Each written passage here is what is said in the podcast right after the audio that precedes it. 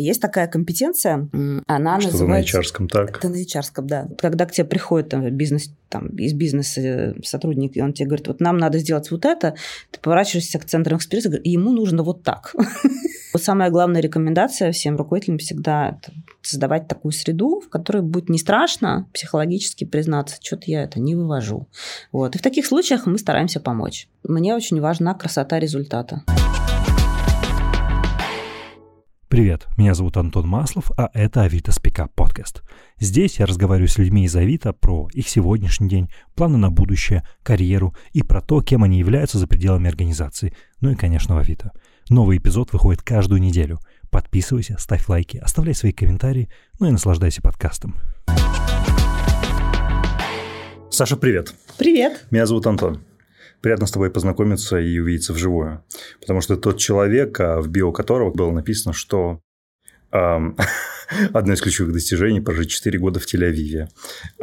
Я был в Тель-Авиве, уверен, что многие наши зрители были в Тель-Авиве, но прож... Почему достижение? Прожить 4 года в Тель-Авиве так плохо было, так сложно было. Есть такая компетенция, она Что называется... на hr так? Это на hr да. Тут вообще, на самом деле, компетенция – это совокупность знаний, умений и навыков. Вот. И она звучит как э, действие в условиях неопределенности.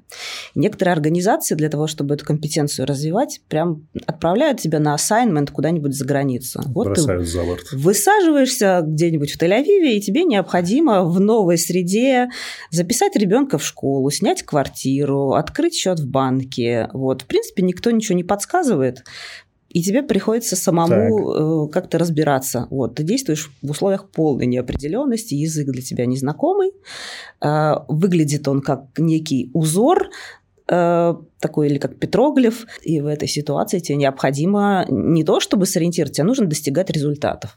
Вот. И, и мне кажется, я очень круто прокачала вот эту компетенцию действия в условиях не, полной неопределенности, что, кстати, супер подготовило меня потом к ковиду и к дальнейшим всем событиям, которые мы наблюдаем. Слушай, ну то, что ты перечислил, это же первый, не знаю, квартал, два квартала это прям прокачало? Ты знаешь, ну... Ну, изучение смотри, языка, разумеется, нет, но да, вот все ну, остальные то, пункты, то есть да. Язык, в общем, более-менее объяснить, например, где тебе выходить э, там из маршрутки, ты, например, там можешь научиться уже там через две недели. Но когда тебе нужно прийти в школу, поговорить с учителем, обсудить успехи э, в иврите твоего сына, это немножко, знаешь, э, вызов. Обсудить собственные успехи в иврите. Тоже. И, и поэтому, ну, для меня это, да, знаешь, такой, как бы для меня это мощно был мощный прокач. Почему ты вернулась? Все-таки, все-таки Москву я люблю больше, чем Тель-Авив. Мне здесь э, комфортнее, хотя и там тоже классно, но здесь, э, знаешь, устал немножко мозг работать вот всегда на пределе. языках. Ну, да. да, да, да, два, там три, там еще идиш, и немецкий, и все. Вот поэтому как-то мне здесь попроще, и, и плюс не так жарко. Климат большая причина была? На самом деле, да. Там сейчас июль, август вообще очень-очень mm-hmm, тяжело. Да, там жестковато. В чем суть-то и программы амбассадоров, направленной вовне? Потому что я уверен, что ты участвовала в ее формулировании, ну или как-то была причастна к проекту. Расскажи, какие цели пытаетесь этим достичь? У нас очень много целей, и я не буду сейчас про них там все очень сухо говорить. Мне кажется, что самое важное – это э, передать а что на самом деле мы здесь э, думаем про то, каково нам здесь работать в Авито, и чтобы это люди заметили. Мне, как HR, хочется, чтобы у нас подбирался народ, э, единомышленники, которые бы верили в то же самое, во что и мы верим что мы улучшаем жизнь каждого россиянина, что э, Авито – это колыбель э, среднего малого бизнеса. Угу. Мне хочется, чтобы здесь подбирались люди, которые проявляют такое же человеколюбие, э, которое мы проявляем сами, как сотрудники. И поэтому мне хочется, чтобы об этом узнало как можно больше людей. Понятно, что определение тому, что есть Авито, не существует. Но как бы ты это определила, если тебя попросили? Для меня Авито – это какая-то... Это витальность. Это все, что связано с жизнью. С жизнью? Да. Угу. Мы каждый день в Авито во-первых, создаем продукт, который помогает эту жизнь проживать. Во-вторых, мы сами ее проживаем. Авито, витальность. Вот что-то, что-то в этом для меня есть такое уникальное на самом деле. Потому что ты каждый день в своей жизни что-то продаешь, покупаешь. Каждый день ты, ты с этим приложением, но это реально часть жизни. Вот, поэтому мы ее живем, живем с этим приложением, витальность. Наверное, вот так бы я описала. Окей, ну то продолжая, знаешь, эти латинские корни, давай поговорим про curriculum vitae, а, твою жизнь. Я увидел, что у тебя в колыбели, ну, в колыбели твоей карьеры есть один неизвестный для меня, но, возможно, неизвестный для большего количества людей японский банк, точнее, банк с японскими корнями. А, И, насколько я знаю, кстати, одного из твоих коллег, который работал в большой семейной японской компании, Мгм. это довольно специфический бизнес с точки зрения культуры. Слушай, скажи, как там оказалось, что ты там вообще делала? Слушай, я там оказалась сразу после того, как вернулась из Тель-Авива в Москву, и меня попросили возглавить там, э, залидировать HR-повестку. Это такой был небольшой стартап финтеховский, и ну, реально небольшой, там человек 300 было, и мы Небольшой. по сравнению Ну, с для- Авито, слушай, ну, в Авито стартапа 300 6500. Ну да, для стартапа 300 человек – это дофига. Это зрелый бизнес уже. И, и моя задача была, ну, на самом деле, довольно базовые там вещи настроить. Там надо было, поскольку это финансовая организация, нужно было наладить определенную систему э, премирования, чтобы она коррелировала с запросом Центрального банка. Ну, в общем, Мгм. По- потому что мы были под регулятором.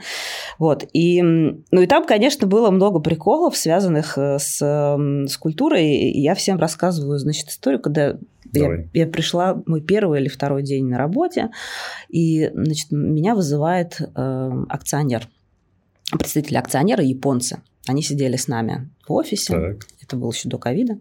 Меня вызывает и говорит, Александра Сан, ты знаешь, эм, нам нужно срочно выпустить коммуникацию, значит, которая нам поможет решить следующую проблему. Вот ты видишь, вот мы в 9 утра приходим, и никого нет на рабочем месте. А где все?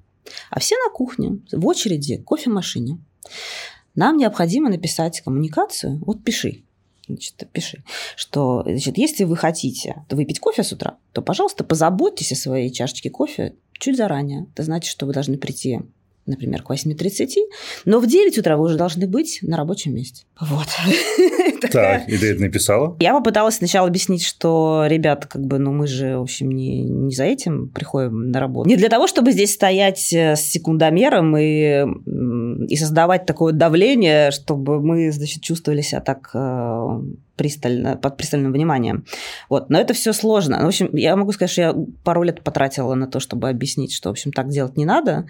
Э, У меня было много дискуссий с нашими акционерами, вот, но ну, я как бы японскую культуру не победила. То есть там реально... Ну, то есть удалось, да, до конца это То донести. есть они реально вот относятся, да, так. То есть тут написано у тебя в 9 утра, вот там, пожалуйста, в 9 утра уже давай открывай компьютер и, пожалуйста, будь добр.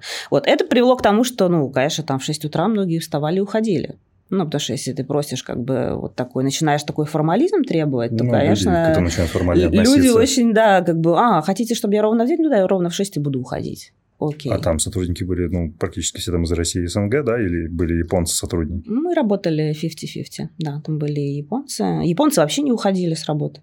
Ну, когда? Э, Никогда, да, да. да. Ну, серьезно, насколько больше они перерабатывают для них-то как? Они ждут, пока, по-моему, пока начальник уйдет, нет? Да, Что такое у них да, есть? да, да, да, да, да, Когда и руководитель покидает офис, тогда Да. они только могут покинуть. Да, да, да, руководитель выходил там 10-11. Сколько это сложно вообще было ну, ментально вот в этом? Это ментально очень тяжело. Это ментально очень тяжело, и э, от тебя ожидается такая лояльность стопроцентная, что ты в принципе не можешь там приходить что-то критиковать, то есть там любое какое-то предложение о том, как ты считаешь, надо бы делать, там надо бы там, относиться к сотрудникам. Я предложила э, открыть йога-комнату, Мгм. на меня очень странно посмотрели мои коллеги. Меня вообще не поняли, типа, в смысле. Я говорю, давайте поставим норки для сна, чтобы люди могли отдыхать. Говорю, вот есть исследования, которые говорят о том, что хорошо бы прерываться в течение рабочего дня, э, очень хорошо делать перерывы Мгм. в ментальной нагрузке. На меня смотрели просто как на на странного Не человека. Да, да. Поэтому, поэтому я там, можно сказать, не прижилась, но прижилась в Авито, где норки для сна и комната для йоги есть. Норка для сна – это в смысле какой-то капсюль, да, небольшой, в который ты можешь поместиться? Я просто не в О, деталях. Да, у нас есть, э, значит, на, на двух или на трех этажах, не помню точно, норки такие, ты можешь прям залезть туда, включить там свет или, наоборот, выключить, э, подключить э, комп, поработать спокойно. Подожди, или- норка для сна. зачем Или можешь поработать? поспать, или можешь А. поспать, да. И некоторые ребята, студенты, они говорят, блин, ну вообще, зачем выходить из офиса Авито, если у нас все есть? Душ есть? Душ есть? Есть. У нас есть спортзалы, да. Есть душ. И у нас очень классные, э, кстати, террасы, на которых у нас постоянно какие-то вечеринки. У нас есть mm. терраса на 14 этаже, ну, на 13 -м. Это, по сути же, крыши этой белой Белые, площади, да, белые сады. Белые сады, да. Белые сады, да. И у нас есть офигенные... На лето мы выносим цветы, мебель туда. Да. И, и очень классно тусим. Слушай, а японцы как-то развлекались? Ну, вот были какие-то ну, корпоративы? Или как они проходят? Потому что это жутко интересная культура, которая от нас очень далека. Развлекались редко. Ну, какие-то отмечания праздников. Да, у нас, у нас, я помню, мы делали э, новогодний корпоратив, на котором все очень сильно напились. И японцы тоже. Э, да. Ну, как есть, да. Гулять так гулять. Гулять так гулять. Слушай, а это не было тупо, если кто-нибудь на день рождения заказывал суши или роллы? Кстати, японцы так и делали. Да? Они так и заказывали суши и роллы, да. Ну, пиццу, то есть, там никто не приносил? Пиццу ребята из России заказывали.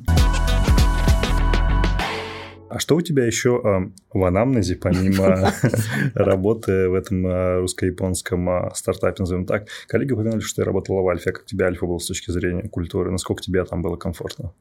Альфа была очень очень крутая. Я ее до сих пор очень люблю. Можно сказать, что я в Альфе, наверное, даже сформировалась как, как руководитель, потому что у меня была супер потрясающая руководитель моя, Шламид. Она была израильтянка, кстати мой менеджер, и она стала для меня такой ролевой моделью в mm. лидерстве, да. И, и а, вообще... А, то есть она была экспатом, да, которая работала Она была здесь? экспатом, которая здесь работала в разных компаниях, сначала в IBM, потом в SAP, и потом она пришла в Альфа. И в Альфе у нас было 25 тысяч человек, и это был Ну да, согласен, очень, что 300 на этом фоне звучат, конечно, так, как пшик. Там был очень классный запрос у СИО построить, у Алексея Морея построить э, такую среду, в которой бы мы... Э, проявляли свои лучшие человеческие качества и, и двигались бы вперед. И это очень созвучно, на самом деле, с тем, что Авито сейчас позиционирует угу. как свою EVP. Вот, и поэтому мне там работалось очень классно. То есть там была история в том, что это была организация, которая большую часть времени э, принимала решения за закрытыми дверями, и вдруг какой-то, в какой-то момент... Эти двери открылись, да? Двери открылись, и мы тогда сказали, а давайте тогда мы придумаем какие-то прозрачные механизмы, а как мы будем людей промоутировать, как мы их будем э, обучать, как мы будем повышать зарплаты, выплачивать бонусы. Угу. И мы это все опрозрачнили. А, и это стало очень сильным культурным изменением для российского частного банка, для российской организации, для инвестиционного банка в том числе. Mm. И это было очень, очень интересно, круто смотреть, как, э, как ты реально влияешь. Вот как ты, как ты внедрил определенные там инструменты, анбординг, подбор а персонала. А что конкретно ты отвечала во всем этом большом процессе? Потому У что меня... функций и субфункций много. Я была HR-бизнес-партнером mm-hmm. и отвечала за корпоративную корпоративный инвестиционный банк. У меня было э, две с половиной тысячи человек в моем и периметре. Ты покрывала, все, э, ты покрывала развитие всех субфункций, да, то есть там selection найм, взращивание, обучение, анборд, это Да, все. ну по, по сути это все, да, у нас были центры экспертиз, угу. и я была HR-бизнес-партнером, который фактически формулировал повестку вместе с нашими членами правления, которые отвечали за бизнес, и я формулировала повестку, а что мы будем делать. На самом деле в HR существует позиция HR-бизнес-партнер, то есть перед HRD а, существует HRBP, довольно любопытное название, типа это не deputy director, это именно бизнес партнер. Как думаешь, в чем смысл? Почему это именно так называется? Знаешь, я раньше все время прикалывалась, что партнер не работает, он участвует в прибылях. Ну, вообще, да. Да. Но нет, на самом деле. Это на самом деле это, это не, не, так не, не совсем так, да, не совсем так. Партнер работает. Понимаешь, в, в HR повестка же огромная, и, и нужен всегда кто-то, кто будет, э, так скажем, женить Э, бизнес-повестку и HR-повестку. Mm-hmm. Вот, знаешь, с умного на понятный э, переводить и, и, и, и ускорять э, вот эти все события. Это, это один аспект. Второй аспект, когда к тебе приходит там, бизнес, там, из бизнеса сотрудник, и он тебе говорит, вот нам надо сделать вот это, ты поворачиваешься к центру экспресса, и ему нужно вот так.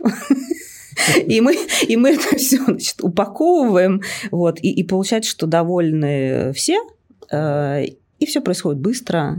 И... Такой абсурдопереводчик. Ну, это один из аспектов, можно так сказать, да. Слушай, как, и как тебя, эм, прости, занесло в Авито? То есть, как ты оказалась в этой организации?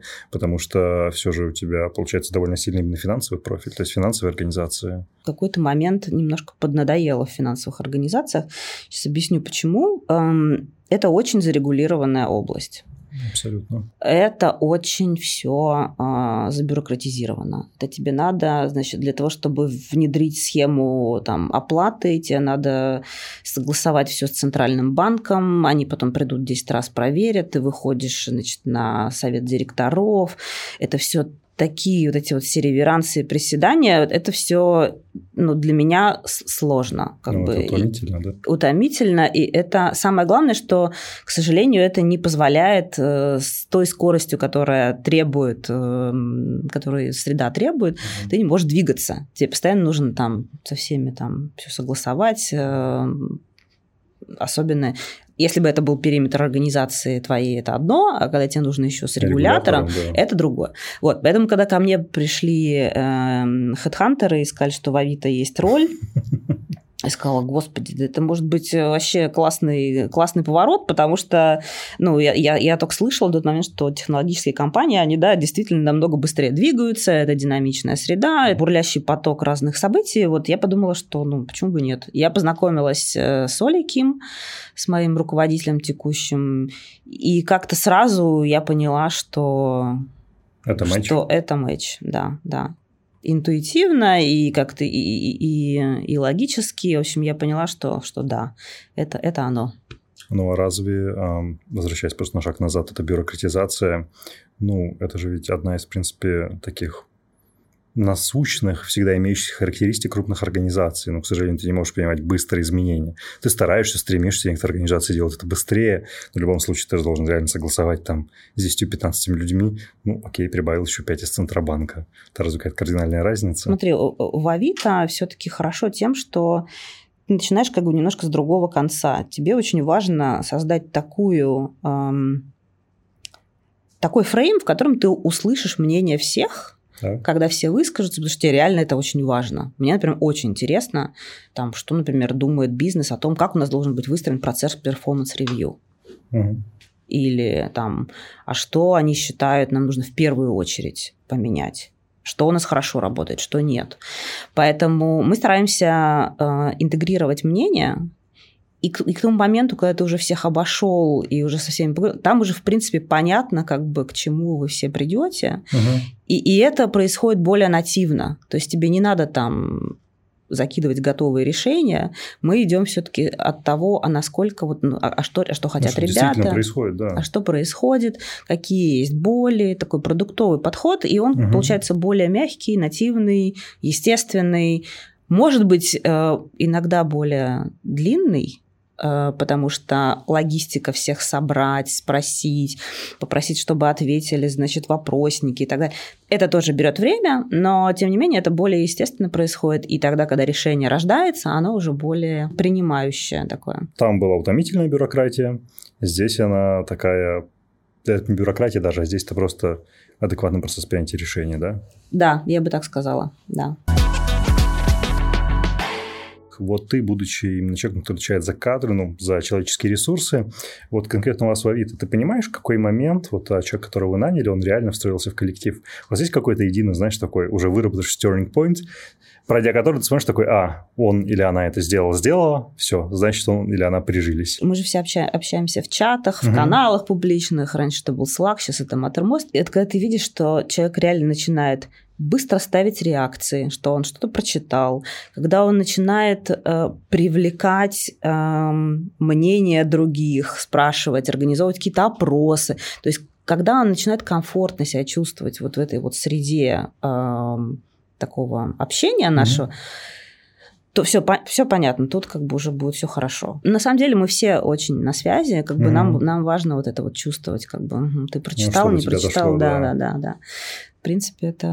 Ну, вот, а тогда как раз внутри контекста digital общения, то есть какие признаки того, что человечек начинает подвыгорать, сотрудник немножко начинает буксовать, ему становится тяжело. Слушай, мы на самом деле даже проводим тренинги, которые учат руководителей наблюдать, выявлять у себя и у своих сотрудников признаки, угу. по которым ты можешь определить, что сотрудник выгорает. Ну, там, знаешь, например, как мне говорит э, мой руководитель Оля, говорит, Саш, я вот научилась определять у тебя два состояния. Значит, первое состояние – это эгигей, побежали, давайте тащим там все, значит, угу. грузите, кто там на ликероводочный завод, я там на песчаный карьер, я. Это одно состояние. Второе состояние, когда ты сидишь, и как бы по твоему взгляду видно, что горшочек не вари. Вот, значит, ну, это так очень простым языком, да, но ну, да. это на самом деле так, так оно и есть. Ты видишь, что человек, э, значит, который, ну, условно, там, мог бы здесь там какую-то сейчас свою позицию высказать, он сидит, молчит на встрече. Красный флажок. И ты понимаешь, что, ну, там, да, надо бы поговорить, что-то такое. Мы на самом деле говорим, что, ребят, давайте не молчите. То есть мы постоянно предлагаем какие-то вещи, как мы можем позаботиться, да, но если человек не скажет об этом, мы не сможем. Потому что мы делаем все на самом деле. У нас есть там программа Авито Забота. Что это такое? Авито Забота, знаешь, это целый комплекс такой э, разных инструментов, который тебе, например, дает доступ к бесплатным психологам, консультантам юридическим, mm. консультантам по ЗОЖ, э, к финансовым специалистам, э, дает тебе там круглосуточный доступ, ты можешь разговаривать. У нас есть массажисты, у нас есть спортивные залы в организации, мы там регулярно код всех вывозим, у нас постоянно что-то происходит. Недавно вот был классный корпоратив Авито это дача. В принципе, мы как бы... Вы стараетесь. Мы стараемся, да, но если люди не будут это, этого озвучить, если не будет доверия между руководителем и сотрудником, ну, мы тут, наверное, не поможем. Поэтому самая главная рекомендация всем руководителям всегда создавать такую среду, в которой будет не страшно психологически признаться, что-то я это не вывожу.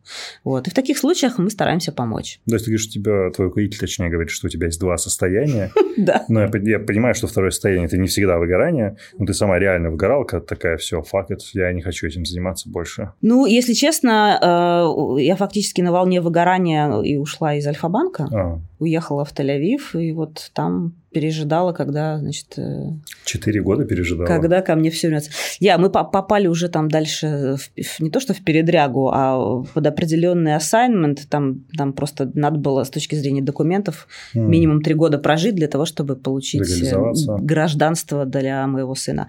Вот, поэтому mm. мы уже решили как бы этот срок, э, так сказать, э, этот проект завершить, assignment этот, вот, а потом уже вернулись. На самом деле хватило полгода, чтобы понять, что, в общем-то, я уже готова возвращаться в Москву, но, но уже я подписалась на, на немножко другое, да.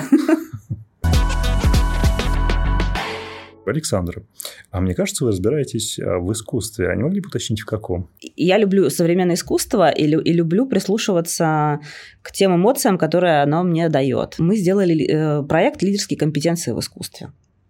У нас есть 10 лидерских компетенций в нашем манифесте. Так. Что это такое? Компетенция – это фактически описанное поведение, ну, в частности, лидера. Угу. У нас есть там, например, усилитель команды, есть геймченджер, есть совладелец. И, и мы взяли и расписали каждую компетенцию в поведенческий индикатор. То есть ты когда, например, вот смотришь на человека, ты говоришь, ага, совладелец, вот сейчас проявляет компетенцию, например. Ну, это я сейчас утрирую, да. но условно угу. так. И мы э, подумали, значит, а что... Вообще у нас был большой проект по популяризации лидерских компетенций, значит, и одна из штук, которую мы придумали, мы решили посмотреть на лидерские компетенции через призму искусства, а, великих людей, известных деятелей, политических, угу. спортивных, и сделали специально для нас такой 10 выпусков записали, в которых мы смотрели на лидерские компетенции э, через призму э, событий исторических или искусства. Например, есть э, Малевич, э, который у нас проходил под знаком э, Game Changer. Почему? Потому что Малевич, ну, на самом деле, поменял правила игры. Да, он поменял правила игры. Он стал вешать свой черный квадрат на выставке в, в то место, где раньше вешали иконы. Он, он, он повернул все на 180 градусов. И э, он внес новые правила игры. И с него там началась там совсем другая как бы история в искусстве. Поэтому он геймченджер. Или, например, Винстон Черчилль у нас был как эм, острый ум. И мы тоже там приводили примеры, почему он острый ум. Пеле у нас был как, как командный игрок. И это очень, очень классно, мы разбирали именно почему он был командный игрок, там были конкретные примеры. То есть мы таким образом хотели привлечь внимание и к искусству, и к лидерским компетенциям. Ну, через очень понятные примеры. Да, а еще даже не, через, не только через личностей. У нас, например, была серия про э, лидерскую компетенцию интегратор, и ее мы раскрывали на примере парка Горького. Mm. Потому что парк Горького задумывался как пространство, которое будет вот интегрировать людей, да, да. Э, разные слои населения. А какие у тебя лидерские компетенции вот из этих десяти? Совладелец и драйвер. Ну, а пиши, что это означает. То есть, ну, совладелец, совладелец тот, который понятно. относится к бизнесу как, как к своему. своему да. да. То есть ты всегда думаешь, как бы вот тут пойдем в такие траты или нет. Это будет э, на самом деле, нас продвинет или не продвинет. То есть угу. я как-то вот смотрю на, ну, там, бизнес Авито, это как бы и мой бизнес в том числе. А, а драйвер? драйвер это, ну, эгегей, побежали. Внедрение изменений, да? Да, да, внедрение. То есть, если выбирать, там, например, run and change, то я, конечно, за change. То есть, мне, в принципе, не очень интересно поддерживать вот что-то вот, вот что, что-то, что, то, что было уже создано, да. Ну, да, почему? Ну, потому что вокруг э, каждый день миллион изменений, и как бы просто тупо поддерживать что-то, что уже кем-то было до меня создано, мне неинтересно. Мне интересно, э, как геймченджер, пересмотреть всю концепцию и... Слушай, а это личная запустить. мотивация или это именно среда на тебя так влияет, что, находясь быстро меняющейся, сравнительно быстро растущей компании, тебе хочется так действовать? Больше личная, да. А какая из этих, например, 10 компетенций, я понимаю, что они все ценны, угу но какая, например, может потенциально вызывать а, больше дискомфорт, чем остальные внутри а, большого коллектива или внутри команды. Тип лидерства, угу. которое, наверное, в текущей конфигурации организации а, может быть, например, наименее востребовано или входить в больше диссонанс то, с тем, какая культура. Оптимизатор. Оптимизатор? Что это такое, расскажи. Ну, это когда тебе надо, там, условно, вот, вот, вот представь корабль, да, как бы он всплывает, и ты видишь, боже мой, сколько всего налипло туда, и вот это вот все надо посчищать, оптимизировать. Вот, в общем, это, это может реально вызывать дискомфорт. То есть у нас вообще, в принципе, люди про эгегей и про побежали, а, размахнулись широко, значит, подумали, геймченджер, внедрили, значит, протестировали, откатили. Вот. Но вот когда надо сесть и, и что-то, значит, пересмотреть процесс, когда надо его, значит, как-то оптимизировать, как надо подумать, а нет ли здесь чего-то лишнего, вот это я не могу сказать, что это прям плохо, но, но это может вызывать дискомфорт. На время от времени все же это приходится делать. Exactly. Подожди, это лично тебя бесит? Ну, извини, бесит, вызывает дискомфорт. Это лично тебя вызывает дискомфорт или в целом ты наблюдаешь это в том числе и в других каких-то командах? Не, я наблюдаю, на самом деле. Это, это во многих э, есть командах, э, например, бизнеса, угу. которые всегда, в общем-то, смотрят только вперед, и, значит, им вот это вот все, значит, как это там работает, на самом деле, это не важно. Вот. У нас просто такая, ну, представь, там, бизнес Авито а, развивался и пер последнее время иксами. Шагами, да. И количество людей росло, ну, вот там за последний год мы там плюс, плюс 30, плюс 40 процентов приросли. И когда такая история происходит, у тебя всегда есть какой-то организационный долг, ты накапливаешь ну, да. его, да, то есть у тебя всегда инфраструктурные проекты будут немножко отставать. То есть ты как бы все, все для бизнеса, да, там все для победы, но там, например, какой-то процесс э, там условно бюджетный, да, угу. ты понимаешь, что, блин, ну можно было по-другому как-то его делать, да, чтобы не так все страдали. Вот, ну это, это наша жизнь, я же говорю, витальность. У меня еще есть um, несколько вопросов про непосредственно Израиль. Потому что, ну, ты провела в нем достаточно много времени, mm-hmm. и это отчасти бьется, наверное, с тем вкладом, который ты привносишь в корпоративную культуру. Как ты думаешь, и, может быть, это тривиально, но, сори, вот что главное ты вынесла из того, распорядка дня и недели, который существует а, у израильтян. Кажется, что ты клонишь к тому, что соблюдаю ли я шаббат или О, нет. Не вовсе нет. Ну, если бы я спрашивал, я бы сказал, слушай, а ты после работы звонишь своим коллегам, пишешь своим коллегам? Но подозреваю, что да. Да, да, да. Смотри, да, я не, не соблюдаю. Я скорее про образ жизни в целом. А образ жизни... Э, э, при этом я на самом деле считаю, что это классно, когда ты э, в рамках там недели находишь какое-то время, когда ты вообще от всего просто отъезжаешь, угу. ты вырубаешь телефон, ты никуда не едешь, ты просто сидишь, балаешь. Ну, просто у нас здесь, ну, в Москве это сложнее. Достаточно, да. Знаешь, я, наблюдала там за израильским обществом, а, вот за средой, в которой там мой сын учился в школе, да, там какая-то мега культура поддержки и человечности. То есть они бесконечно к тебе всегда как-то сострадательно поддерживающе относятся. И, ну, там, не знаю, вот я иду с собакой гуляю, например, она она любит у меня на солнышке там, развлечься, она такая ложится, и тут же ко мне подбегает, с ней все в порядке, тебе все, тебе нужна какая-то помощь, водички, может быть, что-то, ты, ты, ты в порядке, окей. Спускаемся в лифте каком-то на, на, на улице, и в лифте оказываюсь я, э, солдатка, и э, женщина с какими-то ментальными особенностями. Угу. Мы спускаемся, и эта женщина с ментальными особенностями начинает паниковать. Как действует солдатка? Она начинает с ней разговаривать. Смотри мне в глаза, мы сейчас Вау. приедем, все будет нормально, тебе надо выйти, сейчас я тебе дам попить, ты-ты-ты. Ну вот, знаешь, это, это так классно. Ну, да, Или, например, э, мой сын ходил в школу, в которой была такая скамеечка в школьном дворе, совсальхи врати, это означает э, скамейка дружбы. Я спросила директора, а что это за скамейка? Говорю, зачем она здесь?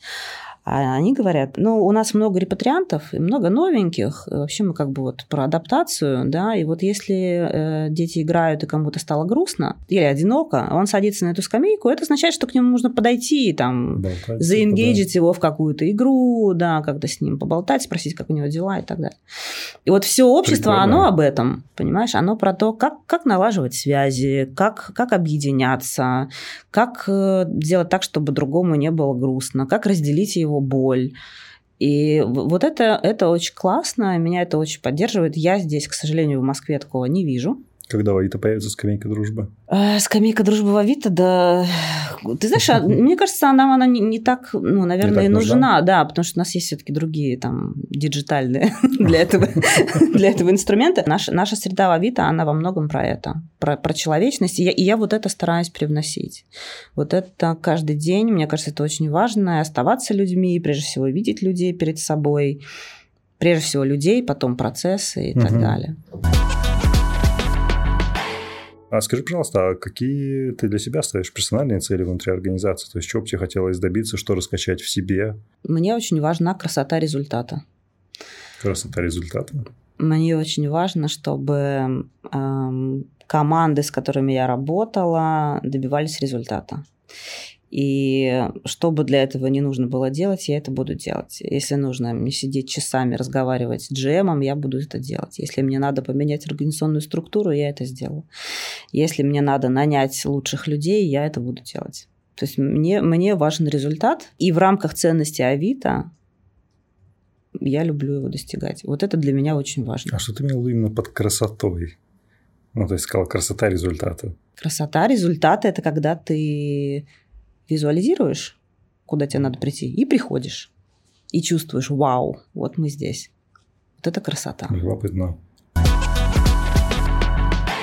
Что главное, люди, с которыми ты общаешься, пересекаешься, не понимают о твоей работе? Что они понимают о моей Что работе? главное, не понимают А о что они, работе? главное, не понимают? У меня так иногда, знаешь, ощущение, что они все понимают. что они понимают, что я, что я э, такой, на самом деле, какой-то бесконечный соединитель э, двух, двух миров. Что у меня еще есть своя команда, помимо того, что мне с ними нужно со всеми решать вопросы. Потому что на самом деле у меня еще своя команда, о которой мне нужно тоже заботиться, с которой у меня есть угу. мне нужно развивать, давать обратную связь, ставить задачи, угу. вывозить на офсайты э, и так далее. Наверное, вот этот аспект многие действительно упускают и думают, что я там, готова с ними бесконечно проводить только бизнесовые встречи. Слушай, а ну, проводя, по сути, наверное, так много времени на рабочем месте или в рабочих процессах, эм, тебе удается понимать, кем ты являешься за пределами работы? Ну, то есть, если мы, например, отбросим то, что ты мама, что довольно понятно, окей, я мама. Типа, я HRBP Авито, я мама. Ты понимаешь, вот кто ты вообще, если вот отодрать работу и немножечко ребенка попросить другую комнату уйти? Знаешь, в этом плане очень полезен у меня был как раз опыт в Израиле, когда я там себя буквально пересобирала. То есть я там помню, я сижу и задаю себе вопрос, ага, и кто я теперь, когда я больше не HR-бизнес-партнер в Альфе? И кто я теперь, когда я больше не клиент азбуки вкуса? И кто я теперь, когда я человек, который продал свою BMW? Вот кто я? Кто я теперь? Вот. И постепенно как-то, ну, я находила ответы на эти вопросы, собственно. Если бы у меня не было опыта в Израиле, может, я себя бы потеряла, наверное. Ты как кто ты? Слишком интимно? Не лезть в это? Эм, да ну слушай, ну так, так и не скажешь, это ведь такой все-таки образ собирательный. Как э, у нас на кундалини йоге э, нам значит, говорил наш преподаватель, что эм, там была такая мантра, я, я не женщина, я не, я не сотрудник там, не знаю, Альфа-банка, я не то, не так. то, не то, не то, а я тот, кто дает всему этому начало. Вот. это, это глубокая, да, такая мысль, поэтому я, я вот так всегда себе я думаю, та, что которая дает всему я начало. та, которая дает всему этому начало, да. Саша, это был классный диалог, большое спасибо. Спасибо тебе.